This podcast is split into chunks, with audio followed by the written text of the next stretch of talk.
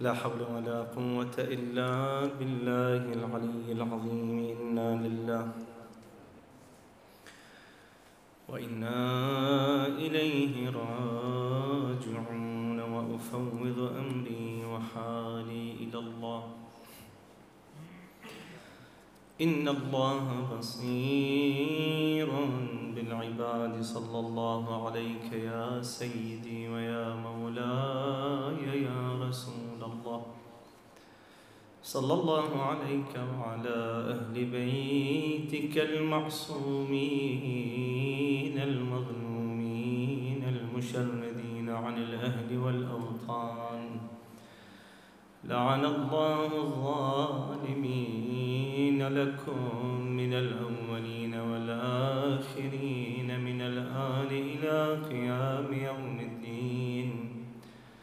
السلام عليك يا أبا محمد، السلام عليك يا حسن بن علي أيها الإمام المسموم المظلوم وصاحب القبر المهدوم.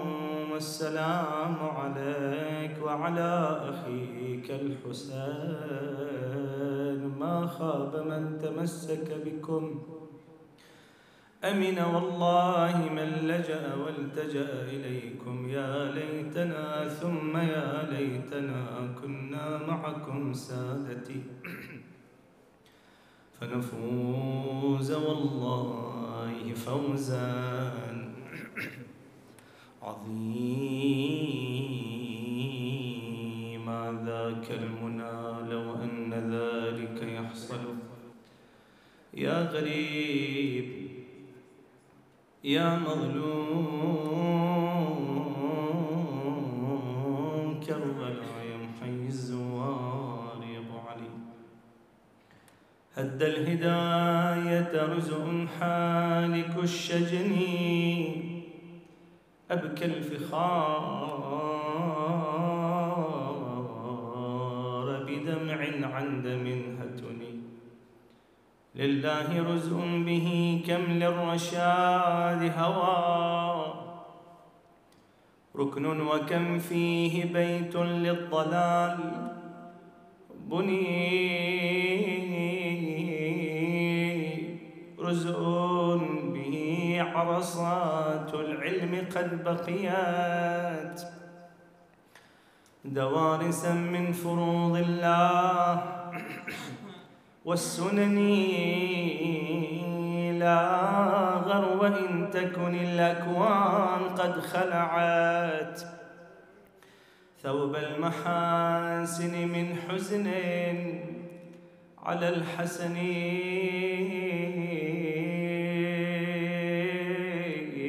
لله كم أقرحت جفن النبي وكأ قد ألبست فاطما ثوبا من الحزن.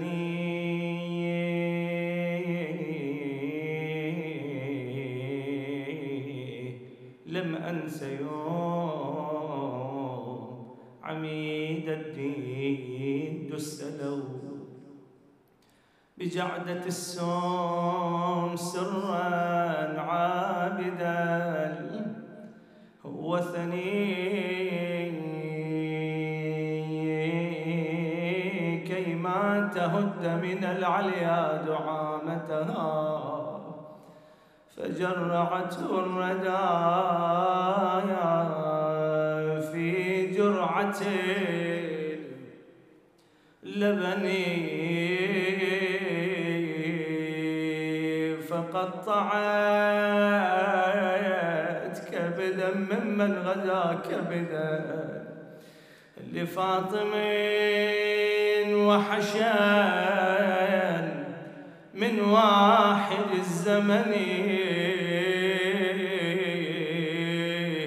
حتى قضى بنجيع السم ممتثلا. أيوا إماما أيوا سيدا، حتى قضى بنجيع السم ممتثلا لأمر بارئه في السر والعلني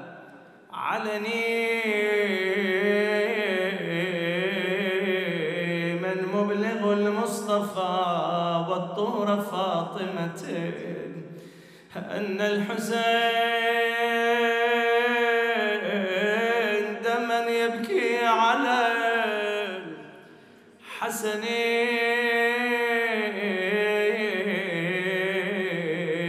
من مبلغ حيدر الكرار منتدبا يا منزل المن والسلوى بلا منني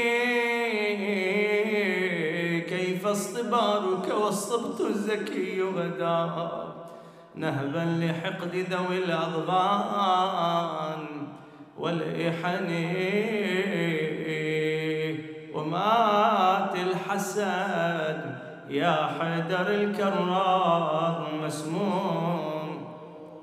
والله عجايب يا علي هنا لكنه رحمك الله يا بن فايد شبلك يا حيدر سمت جعد الدعية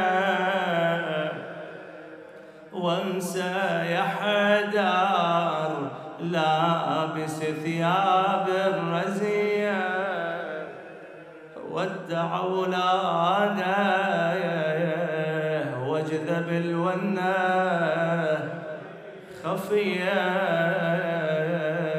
وظلت تحن في الدار زينب وام كلثوم. نادى الحسن في واد اخوي حسين عني قصدي بواد عنا وريد يودعني تمنيت انا لا كان ساعة يفارقني ما أوحش الدنيا عقب عينك يا مظلوم. أولي وحسين نادي عيشتي قشرة بليا للموت خذني يا عديل الروح وياه أنا ليذوب قلبي لبجات حولي يتاماك ما أوحش الدنيا عقب عينك يا مسموم. خويا بهواد الليل تبجيك المحاريب خويا المنابر عقب عينك شقت الجيب يا خوي عيشي من عقب عينك فلا يطيب وعيني عقب عينك أبد ما تقبل النوم. وزينب تنادي الحسن خويا يا ولينا يا شمتة الشامات يا ابن أمي علينا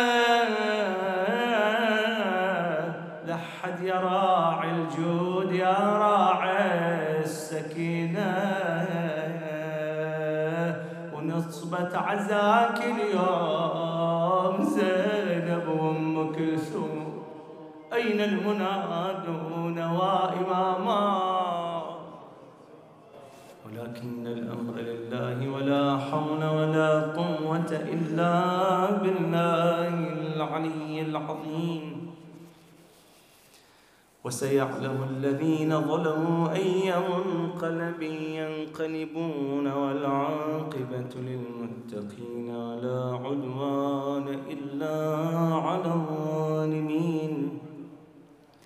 وعلى ظالم آل بيت محمد وعلي لعنة الله والملائكة والناس أجمعين. قال رسول الله صلى الله عليه وآله: الحسن والحسين سيدان شباب أهل الجنة. صدق سيدنا ومولانا وطبيب قلوبنا أبي القاسم محمد.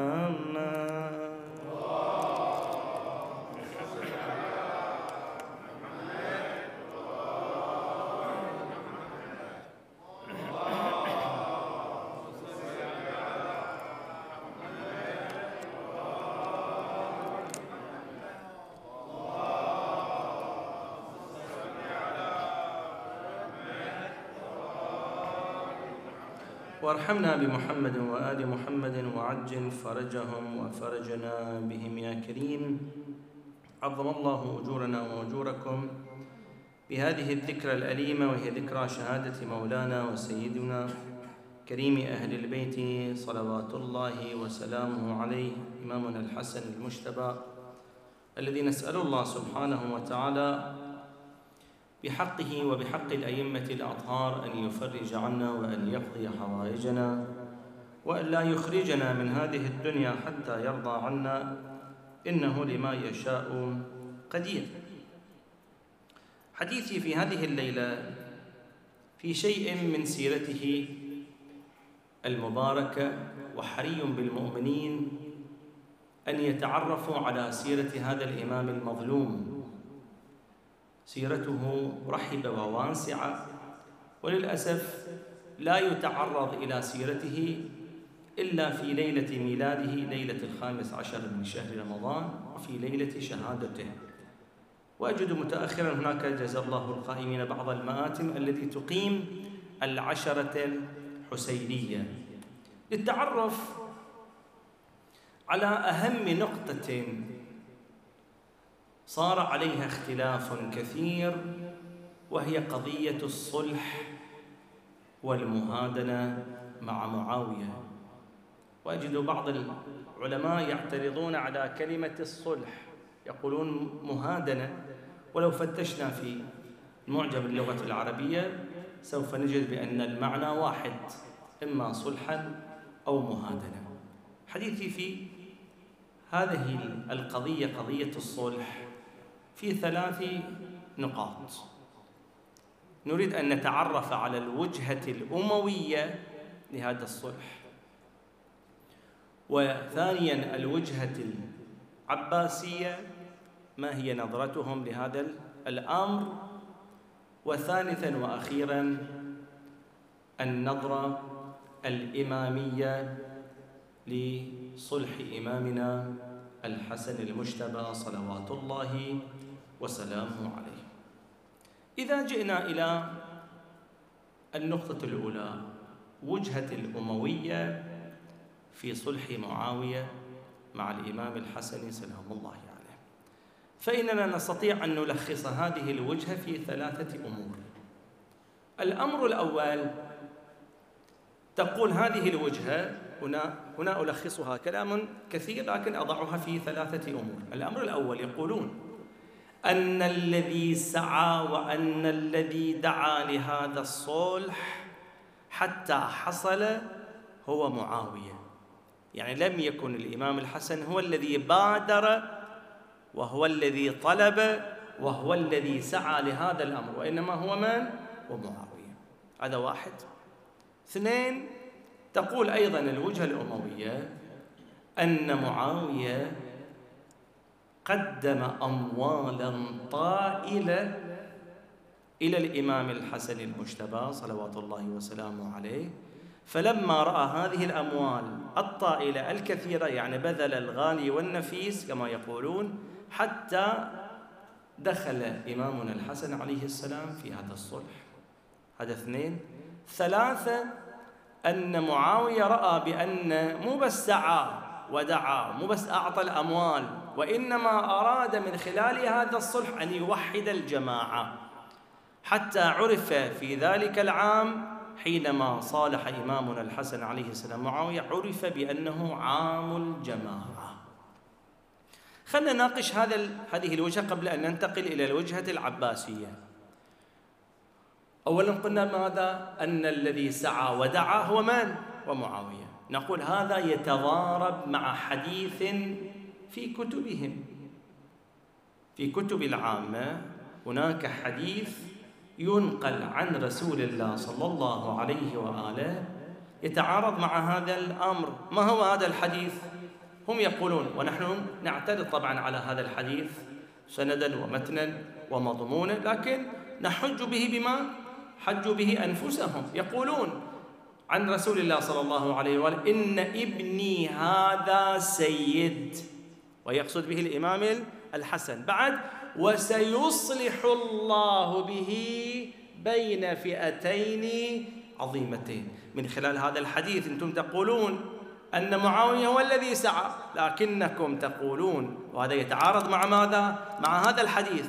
نحن محتاجين أيها الأحبة للسيرة التحليلية حتى نفند هذه الآراء من خلال كلام علمائنا ومن خلال أحاديث المعصومين سلام الله عليهم. أما أن نقبل هذا الحديث، أنتم تقولون ذلك: إن ابني هذا سيد وسيصلح الله به، هو الذي سوف يصلح، يعني ليس الذي سعى وبادر هو من؟ ومعاوية. هذا واحد. اثنين، يقولون أن الحسن لم يقبل بالصلح إلا لأجل ماذا؟ لأجل المال. أي تشنيع أكثر من ذلك؟ صور أنت لوجك واحد يقول لك أن فلان خرج بثورة لأجل الإصلاح، لأجل نصرة الدين، وبمجرد أنه قدم له المال تنازل عن هذه الثورة. هل سوف تقول عنه أنه هذا صاحب مبدأ مبدئي، صاحب قضية أساسية، حتى نقول بأنه لأجل مال؟ إذا كان صاحب قضية وصاحب مبدأ فإنه لا يتأثر بماذا؟ بالمال. لكننا نجد بأن الإمام الحسن سلام الله عليه بمجرد أنه قدم له المال تنازل عن شنو؟ عن المبدأ وعن القضية، ورضي بهذا الصلح. وكأنهم يصورون الحسن بأنه شنو؟ أنه طالب دنيا، وحاشاه. نقول انطلاقا من الحديث الذي صدرت به صدر المجلس، يقول النبي صلى الله عليه وسلم: الحسن والحسين سيدا. وسيد يعني من الرفعة، من العظمة. إذا كان سيد في الجنة فلا بد أن يكون سيد في وين؟ في الدنيا. إذا كان سيد في الجنة يكون لابد أن يكون شنو؟ سيد في الدنيا. كيف يكون سيد في الدنيا وهو يرضى بصلح لأجل شنو؟ لأجل مال. وهذا يتعارض أيضا مع قول رسول الله صلى الله عليه وآله. الأمر الثالث في وجهة النظر الأموية، يقولون أن معاوية هو الذي أراد ماذا؟ هو الذي أراد أن يكون الأمر موحدا، لذلك يكون أحرص من الإمام المعصوم. هذا أيضا مخالف في عقيدتنا وفي أحاديث أهل البيت سلام الله عليهم، لأن الحسن سلام الله عليه هو الذي يرى المصلحة في وين، هو الذي يسعى لذلك وليس غيره، وإمام حجة الله على الخلق، وهذا دور إلهي رباني قد أودي على الإمام الحسن. إحنا في عقيدتنا كل إمام عند كتاب يفكه ويجد فيه ما أوكل عليه من الله سبحانه وتعالى. وأيضا يتعارض ذلك مع المصلحة في حديث آخر لرسول الله صلى الله عليه وآله، يقول: لو كان العقل رجلا لكان من؟ لكان الإمام الحسن عليه السلام. والعقل عن الرجحانية، وهذا ما يميز الإنسان عن باقي المخلوقات. أول ما خلقه الله قال: بك أثيب وبك أعاقب، خاطب ذلك العقل. إذا نفند هذه الوجهة الأموية، نقول ليس الذي سعى إلى الصلح هو الخليفة الأموي، ولم يرضى الإمام الحسن بالصلح لأجل مال، وسوف يتضح لماذا صالح في الوجهة الإمامية. وكان الذي يريد التوحد والجماعة هو إمامنا الحسن المجتبى صلوات الله وسلامه. انتهينا من النقطة الأولى بعد أن لخصنا لماذا صالح وماذا يقولون بنو أمية. نأتي إلى الوجهة العباسية، وللأسف في الوجهة العباسية نجد بأنه ذكر ما هو أشد من بني أمية، أشد تشنيع. ولعل السامع يستغرب بتشنيع بني العباس باعتبار أن هناك صلة شنو؟ قرابة، العباس بن عبد المطلب وهذا علي بن أبي طالب بن عبد المطلب، أبناء عمومة، ومع ذلك رغم هذا النسب إلا أنهم كانوا من الذين يريدون أن يسقطوا شخصية الإمام الحسن عليه السلام. لماذا؟ بعض علمائنا يذكر هذا السبب في تشنيع، قبل أن أتي ماذا قالوا عن الإمام الحسن نعرف السبب. بعض المحللين وعلى رأسهم صاحب موسوعة أهل البيت سلام الله عليهم للعلامة الراحل الشيخ باقر شريف القرشي، ماذا يقول؟ يقول أبو جعفر المنصور خليفة عباس الثاني بعد أبو العباس السفاح اتفق مع بني هاشم وعلى رأسهم من؟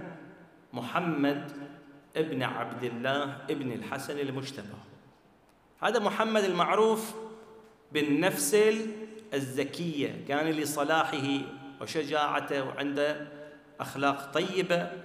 اتفقوا هم أن يقوموا بثورة ضد من؟ ضد بني أمية في أواخر الدولة الأموية، فاتفقوا أنهم يجعلون المبايعة لمن؟ لمحمد بن عبد الله ابن الحسن المجتبى، حفيد الإمام الحسن سلام الله عليه، صاحب النفس الزكية، هو الذي سوف يكون خليفة.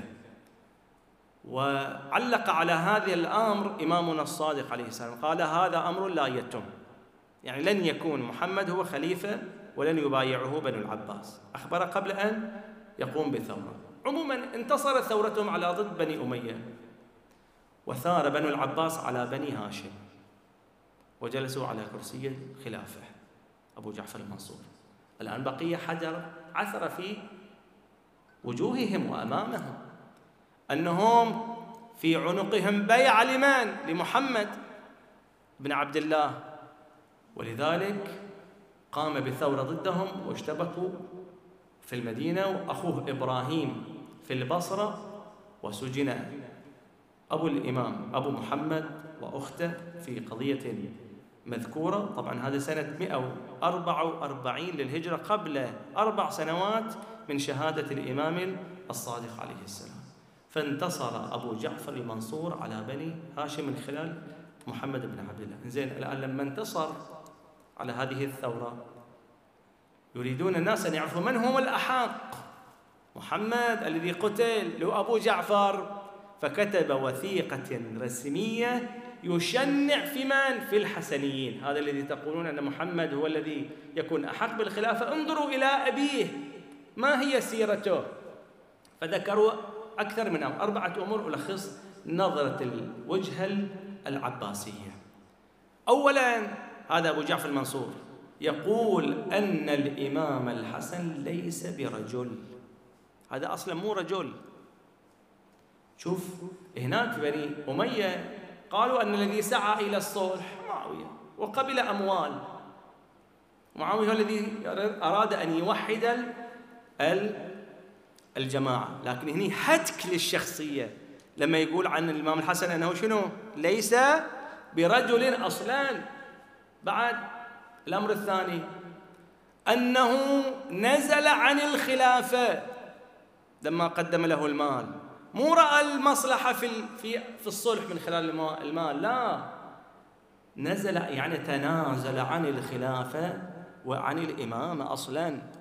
بعد هذا الأمر الثاني. 3، قالوا أنه رجل قد غرر به لضعف الشخصية، مخدوع، خدع الإمام الحسن حينما أراد أن يقول معاوية سوف يجعله ولياً للعهد، ولم يجعله بعد ذلك ولياً للعهد.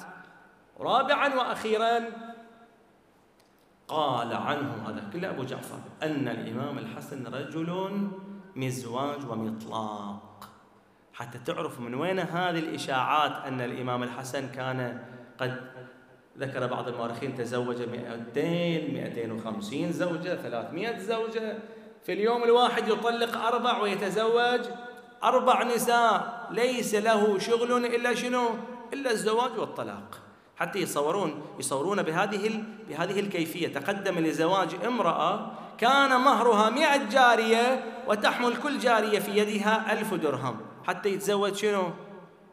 زوجة واحدة. شوف التبذير في الأموال إلى أي درجة حتى يتزوج رجل ليس تحكمه والعياذ بالله إلا الشهوات وليس إلا الغرائز.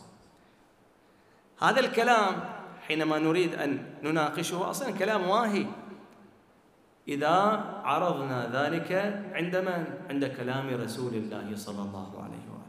ليس برجل، والنبي يقول سيدا شباب أهل الجنة، ليس برجل والنبي صلى الله عليه وآله يقول أشبهت خلقي وخلقي. هذا تعبير من رسول الله صلى الله عليه وآله في حق الإمام الحسن.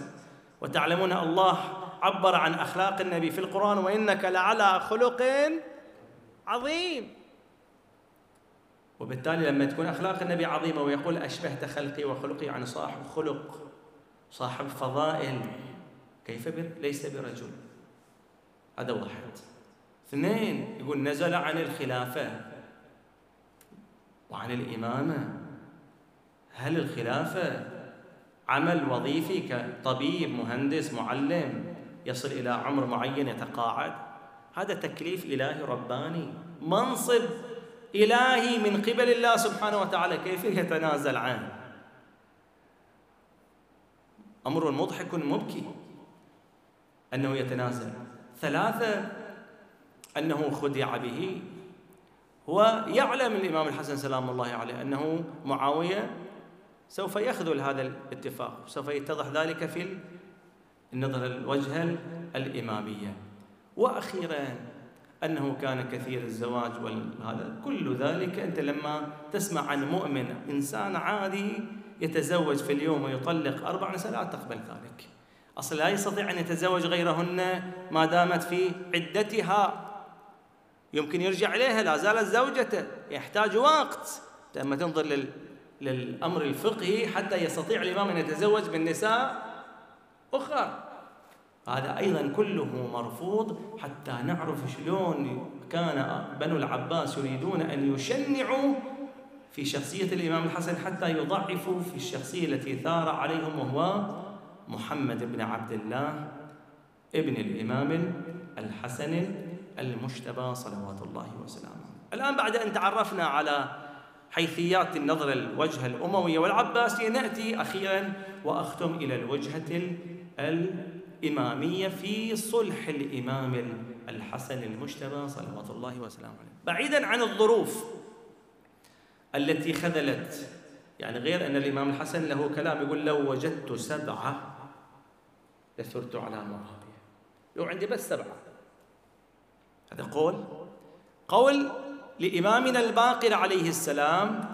إنما فعله الإمام الحسن عليه السلام في صلح معاوية، هذا كلام الإمام الباقر، خير مما طلعت عليه الشمس. كلام إمام معصوم يقول شوف هذه الشمس لما تظهر شقد نعم على البحار وعلى الأرض وعلى الأشجار، لو تجعل هذه النعم كلها في كفة وأمر الإمام الحسن عليه السلام في كفة، تكون كفة صلح الإمام الحسن ترجح على هذه الكفة الأخرى خير. وهذا ذكرت هذا المعنى ذكر في حديث يا علي لئن هديت شخصا خير لك مما طلعت عليه الشمس. ثم يقول الإمام الحسن المجتبى صلوات الله وسلامه عليه حينما عاتبه أحد المقربين منه، ليش صالحت؟ بين العلة الحقيقية، قال علة مصالحتي لمعاوية هي نفسها علة مصالحة جدي رسول الله محمد. اللهم صل على محمد. في وين؟ في صلح الحديبية سنة 8 لما جاء النبي صلى الله عليه وآله لكي يدخل مكة منعوه، لن نسمح لك أن تدخل مكة. أصحاب النبي أمروها أنه ماذا؟ أنهم يقاتل. النبي لم يقاتل.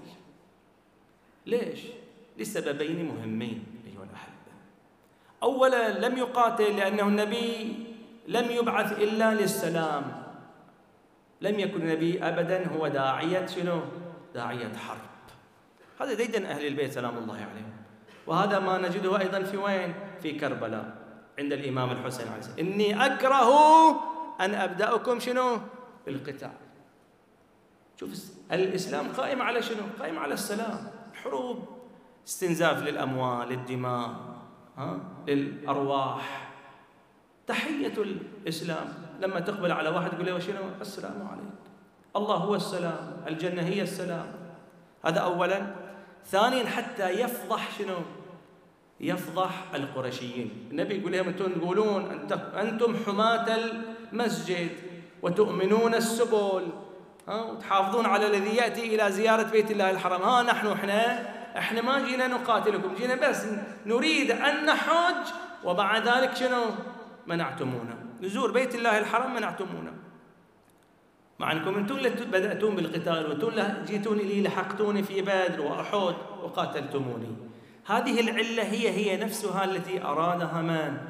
أرادها إمامنا الحسن المجتبى سلام الله عليه في صلح معاوية. أولاً أراد شنو؟ أن يبين للناس أنه ليس أنا أريد أن أقاتل، أنا ما أقاتل إلا لما هم شنو؟ هم يقاتلوني. ثانياً، كما أراد النبي أن يفضح القرشيون أنهم ليسوا حماة للمسجد ولا يؤمنون السبل، أيضاً يريد أن يعري بني أمية، وهذا ما اتضح بعد أن صالح.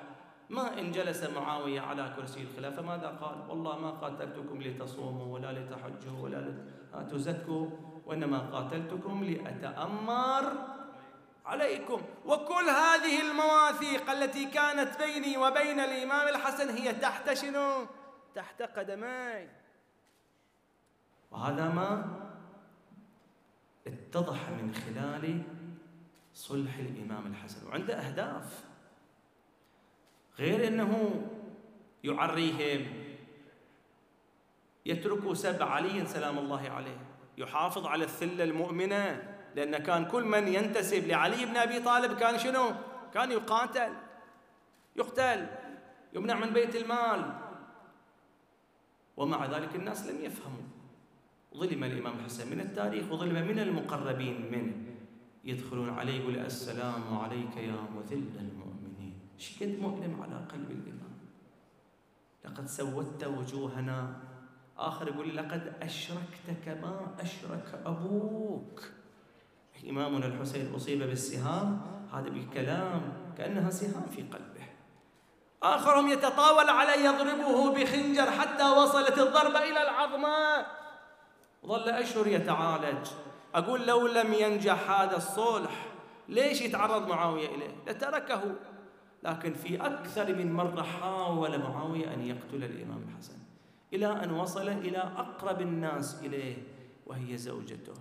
في يوم حار وصائم بأبي وأمي، وإذا بها تقدم له ذلك اللبن المسموم، جيء بها من الروم سم فتاك، كأني بالإمام ما إن تناول من ذلك السم حتى أحس من فيه إلى سره، كأن من يقطعها معه بالسكاكين أو يشرحها بالمواسي. ألا من مناد وإماما، ألا من مناد وحسنا، كأني بي في مثل هذه الليلة يتقلب يمينا شمالا، يرفع رجلا ويضع أخرى، وقد اخضر بدنه. شقدها عانى الإمام 40 ليلة وهو يعالج حرارة السموم، بجنبه إمامنا الحسين، كأني بالحسين سالت دموعه على خدوده. التفت الإمام الحسن إلى أخيه أبا عبد الله، لا يوم كيومك يا أبا عبد الله يوم يزدلف عليك 30,000 رجلا وتقتل ومع ذلك عطشان فلا تسقى وظمآن فلا تروى. يقل أعظم الأيام يومك يا شهيد بكربلاء تبقى ضامي وتبقى بها جنازة معطلة. لا غسل تحصل يا ابو سكنة ولا تحصل جفان، كل عضو منك يا خويا بالحوافر ينفصل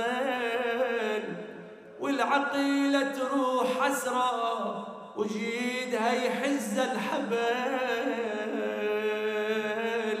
بعد عز وصان زينب فوقنا قم هزل بترفع نعش بعد الموت وانت بلا نعش تبقى. وبغمض وانا مرتاح قلبي بساعة الفرقان وانت تغمض روحك على الخيمات محترقة.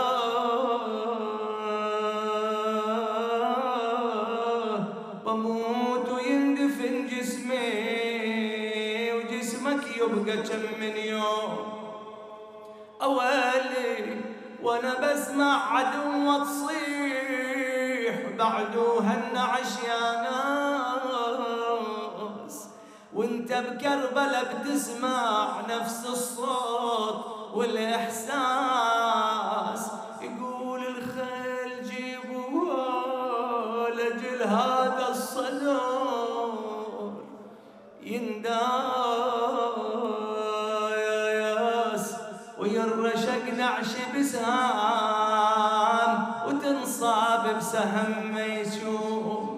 أجركم الله بينما هم كذلك وإذا به يلتفت إلى أخيه أبا عبد الله دن الطشت مني دنا ذلك الطش. استوى الإمام الحسن جالسا وإذا به يقذف بعض أحشائه. ألا من مناد وإماما ألا من مناد وسيدا حتى أحس الحسن بصوت جلبه. التفت إلى أخي أبا عبد الله نحط اشتجانبه لكي لا تراه فخر المخدرات. وجبد الحسن متقطع بسم المنية واصبح يعالج واصبح الزينب شجيع. دخلت عليه وعاينت ليلوج وحده عندها اخوه حسين ودمعه فوق خده. آمر أخي يشيل طشت البيت شيله يا خويا لا تشوف الهاشمي شيل الطش تخاف الوديعة تشوف كبدي. هذه وديعة والدي حدار وجدي خاف تحنوا من بجاهي وما اقدر اشوف دموعها بخدمه جري. اوصيك يا ابن امي عقب عينك فلها وبكل وقت يا حسين دايم عينك لها تبقى ترايب الهضم من عقب غلها توقف على تذكر براض الغار. أجركم الله ما إن دخلت زينب على أخيها رأت على تلك الحالة مخضرة غربتنا نادت وحسنا، وحان منها التفاتة إلى ذلك الطش. صدت ولن تشوف طشت الممتل بدم، شافت قطع جبن الحسن متقطع بسام، قامت وهي فوق الصدر والخد تنطم. جبدك يا خويا مقطع وتخفي علي. اقول يا ابا محمد انت خايف على زينب، ترى ذلك الطشت وفيه شيء من احشائك وقطع من كبدك، ليتك تراها ولأدى ايامها، ترى طشت الاخر في راس الحسين. شنادت زينب عن اللي فجعني المال بالي وصرت مفجوعه، انا الشاهده شفان للعباس، انا الشاهد اخوي حسين كلهم كسر ضلوعه، انا اللي شفت رشاد راس حسين قطعا، انا اللي شفت نار لكن نار اشد من نار، نار الحرقت خيمنا ونار احرقت باب الدار، انا اللي شفت صدرين، واحد صوب المسمار واحد كربلت خمرك شلون الخيل رضن، كم انصاب صوبني وخلى مهجتي نصين، انا الحزن ذوبني، انا اللي شفت طشتين عليكم ها. جبد الحسن في واحد وواحد وحسينا، يلا ما تدعها الا عند حاجه، اويلي نكسر الروس يا اهل الحماسه، عزنا حسين وسط الطشت راسه ويزيد برض الشام كسر.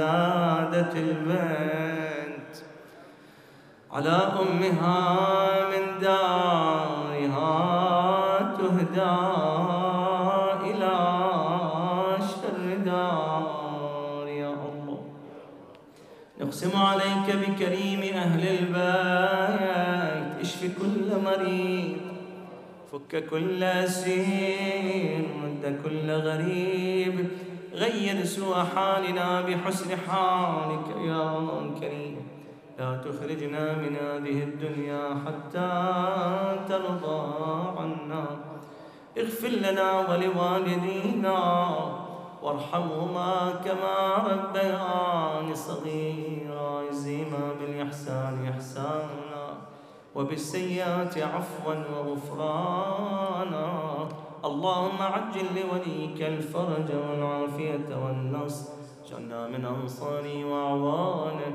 والمستشهدين بين يديه وتحت لوائه ومقوية دولته وسلطانه، إنهم يرونه بعيدا ونراه قريبا. جماعة المؤسسين والحاضرين احفظهم في أنفسهم ومن يملكهم مالك، اللهم في أعمارهم وأرزاقهم، اللهم حوائجهم يسر امورهم، والى ارواح موتاكم وموتى المؤمنين والمؤمنات والعلماء والشهداء وخدم ابي عبد الله الحسين، سيما الى روح المرحوم الحاج جواد احمد درباس وزوجته واخته ووالدته وابن عمه حسين، نودي لهم ثواب هذا المجلس.